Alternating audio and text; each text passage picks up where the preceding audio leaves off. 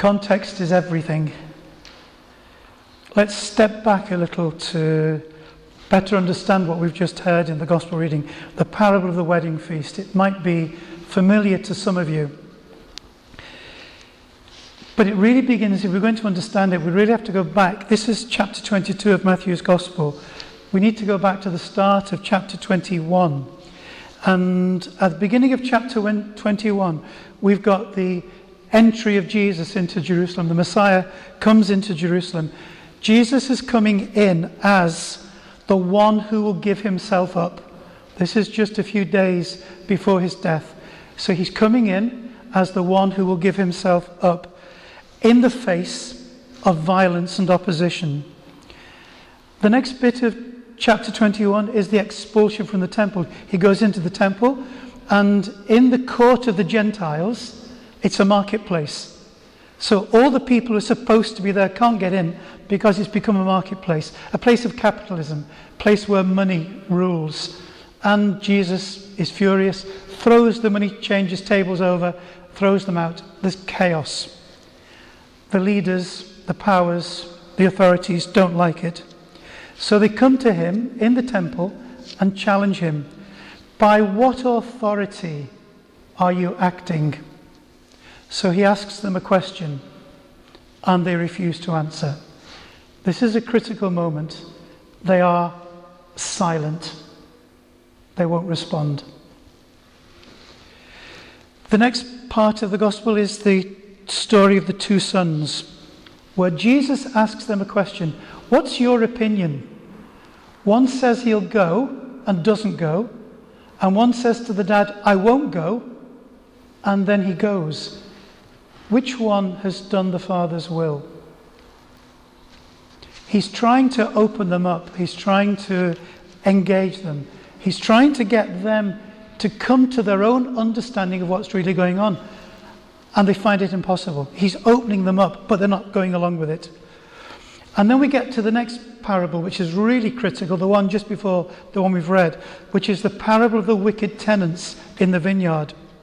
And again, after he's told this parable, the story of a vineyard owner, you know this, you know the parable. The vineyard owner um, goes away, he leaves it in the, the vineyard in the charge of tenants, and then he sends at harvest time some of his servants to collect his portion of the harvest. They get part of the harvest, and part of it goes back to the owner of the vineyard. And you know what happens. They won't welcome the, the servants. Eventually, they kill them. And he sends his son at the last and says, They'll respect my son. Of course, the man must be mad. And they don't. They kill the son and take over the vineyard. Then he asks, Jesus asks the question, What will he do to those tenants? And the chief priests, the leaders, the powers that be, the authorities, answer, with murder, violence, vengeance, and retribution. They say, He'll bring those wretches to a wretched end and burn their town. That's their response, the human response. So, what about today, the story we've just heard read? We've got to understand that our parable is a continuation of that. It's not a standalone, it fits into a wider, broader context. And the context is what we've just heard this pattern of one coming in to give himself up to make a difference, to change life. So, this parable tells a similar story, but in a different and remarkable way. The first thing we notice is that in the first sentence, it says, um, a bad translation of the original Greek, Jesus began to speak to them in parables once again. The original Greek also means answering them, he said. So it's clearly making a continuation with what went before. And then he says, This is about a king who gave a feast for his son's wedding. This is the son who is now dead. This is the dead son from the previous story who's now alive and heading up the feast. And we can read this, we know clearly. Of course, the gospel was written long after the death and resurrection of Jesus in the early years of the Christian community. So instantly the reader understands oh, this is the son who was killed and is now alive. So, he, this is the one who set himself up to die, came amongst them to die, and, and that's now heading the feast. He's the heir, and he's the focus of this, this whole moment, this whole feast. Then we get three attempts by the king to bring people in to the feast. And the first attempt is to everybody, including the murderers, including those who wanted vengeance and retribution in the first story. They're the very first people to get invited. And they don't go. So there's a second attempt, and they refuse a second time. And that, that invitation, the second time, includes the phrase, come to the wedding. But the original milehama in the original text is a play on words. Exactly that phrase, with a slight change, means go to war. Bizarre. It literally means go to war, or it could mean go to bread. The word actually means bread. Go to bread, go to the feast. And we'll come back to that. But it's important to say, come to the wedding has another meaning as well. But they were not interested. So, why weren't they interested? Well, the excuses are really fascinating. One went to his farm, another went to his business. If we look at Luke's account of the same story, one goes off, he's got bought some new land, and another one has bought five yoke of oxen. Some different reasons. These sound a bit bizarre, don't they? What kind of excuse is that when you've got a big feast to go to? But it makes sense if we look at Deuteronomy. In Deuteronomy 20, there's conditions for not going to war, excuses for not going to war. They're amazing. So it says, Is there a man here who's built a new house, not dedicated? Let him go home, lest he die in battle. Is there a man here who has planted a vineyard and not yet enjoyed its fruit? Let him go home, lest he die in battle. Is there a man here who's betrothed a wife and not yet taken her? Let him go home, lest he die in battle. So this go to war has got good excuses for not going to war. And here we find excuses for not going to the wedding. And then, in Matthew's Gospel, we just heard, then comes the violence. And notice what's happening. Jesus is taking the violent response from the first parable and inserting it into this story. He's feeding back to the chief priests, the elders, the scribes, the powers that be. He's feeding back exactly what they would do, what they've said they'll do the violence, the aggression, and collective punishment. We're living through collective punishment at the moment. Not us, but our world has collective punishment taking place. And that gospel reading says, He burnt their town. But we know that collective punishment is not part of the story because it's rejected totally in the actual event of the son being killed. When Jesus is crucified, there is no retribution, there's no violence, there's no destruction. There's no killing of anybody at all. And then there's a third attempt to bring people in to the wedding. And the, the servants are told, go to the crossroads.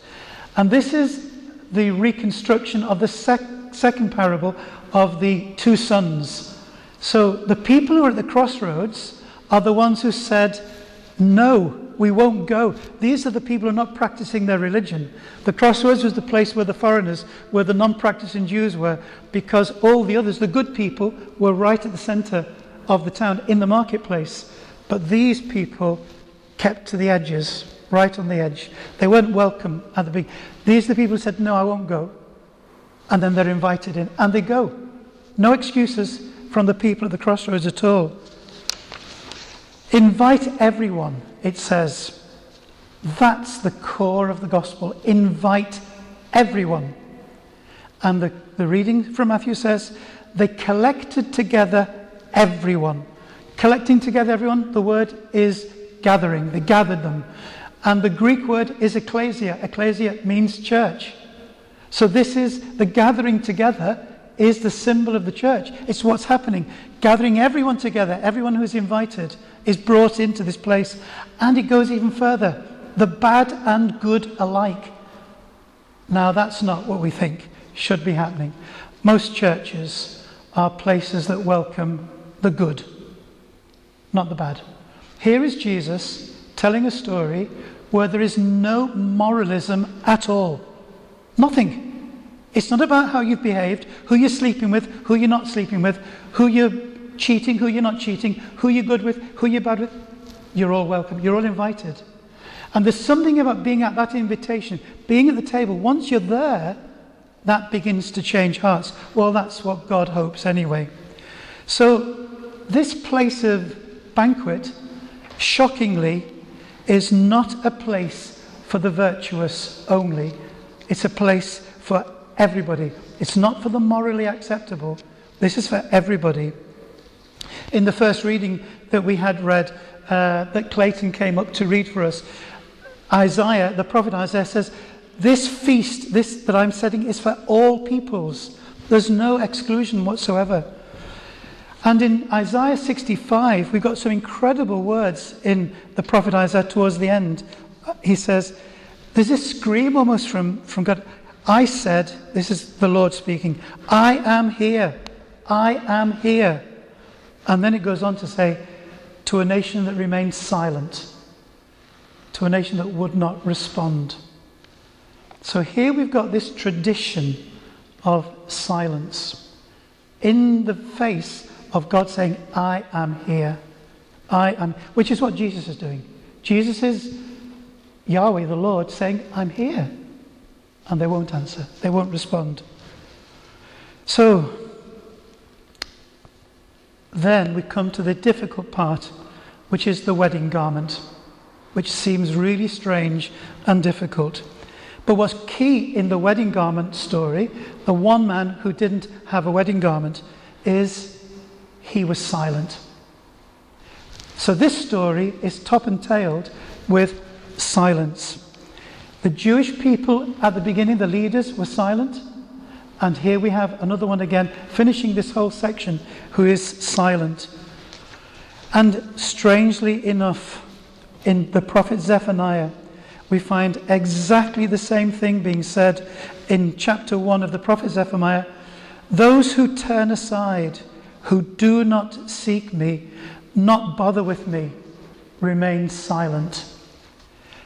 And all Zephaniah goes on to say, This, in the face of this, I have prepared a feast, a sacrifice, a banquet.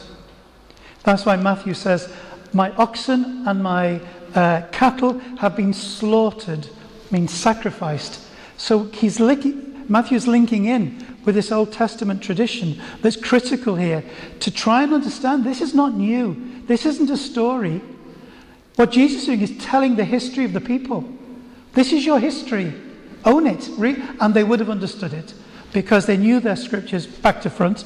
They would have known straight away these references that Matthew's putting in here.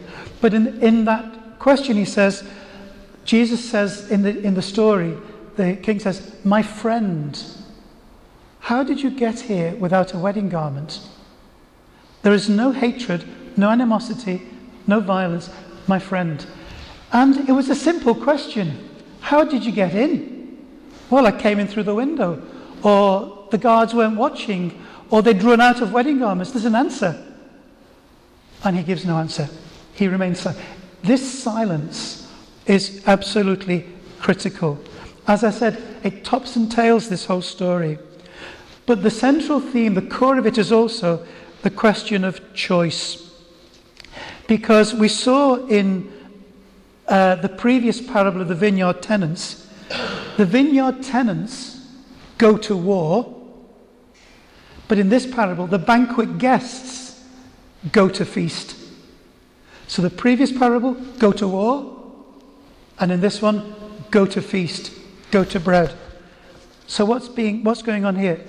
Jesus is presenting a clear choice. What kind of choice are you making? This is the milehama, the word play on go to war, go to feast. So the leaders, the leaders of the people, those who have the power, those who have the authority, go to war. They enact a holy war. They enact a jihad. They have a violent response. And what's interesting is that's the parable. But they will actually go out to do that. They'll put that into practice when they kill Jesus. That is the process. So they're not just saying, well, we, the, when the king comes, he'll kill those tenants and burn the town down. That's what's in their heart, and that's what they do. They carry that out. But then the second parable is God invites everyone to a holy banquet. And there you have it. Make your choice. What do you want to do? Do you want to go to war? Or do you want to go to the banquet? Do you want to be part of that exclusionary group that's got violence at the heart? Or do you want to be part of the inclusionary group that's there to feast and celebrate, where everyone's equal at the banquet?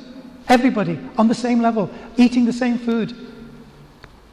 So let's just notice something how at the moment in the UK political situation, our civic leaders and some religious leaders too have chosen to side with those perpetrating oppression, aggression, and violence. And I'm thinking particularly about the violence against trans people and LGBT people coming from the Home Office and supported by everybody else in government, with very few exceptions. We have a choice, and the choice is between the holy war of vengeance and retribution and oppression or the holy feast of welcome and inclusion. So we're not reading stories here that are only about the past. This is actually living right now. We're living this parable. In fact, here we are enacting it. This Eucharistic feast is the feast of the Son's wedding. We're at it. We're the guests. We've said yes. We've turned up. We've made a choice. We are to be the visible sign to church authorities of the whole purpose of the gospel. And it's the mission of Jesus to invite everybody in.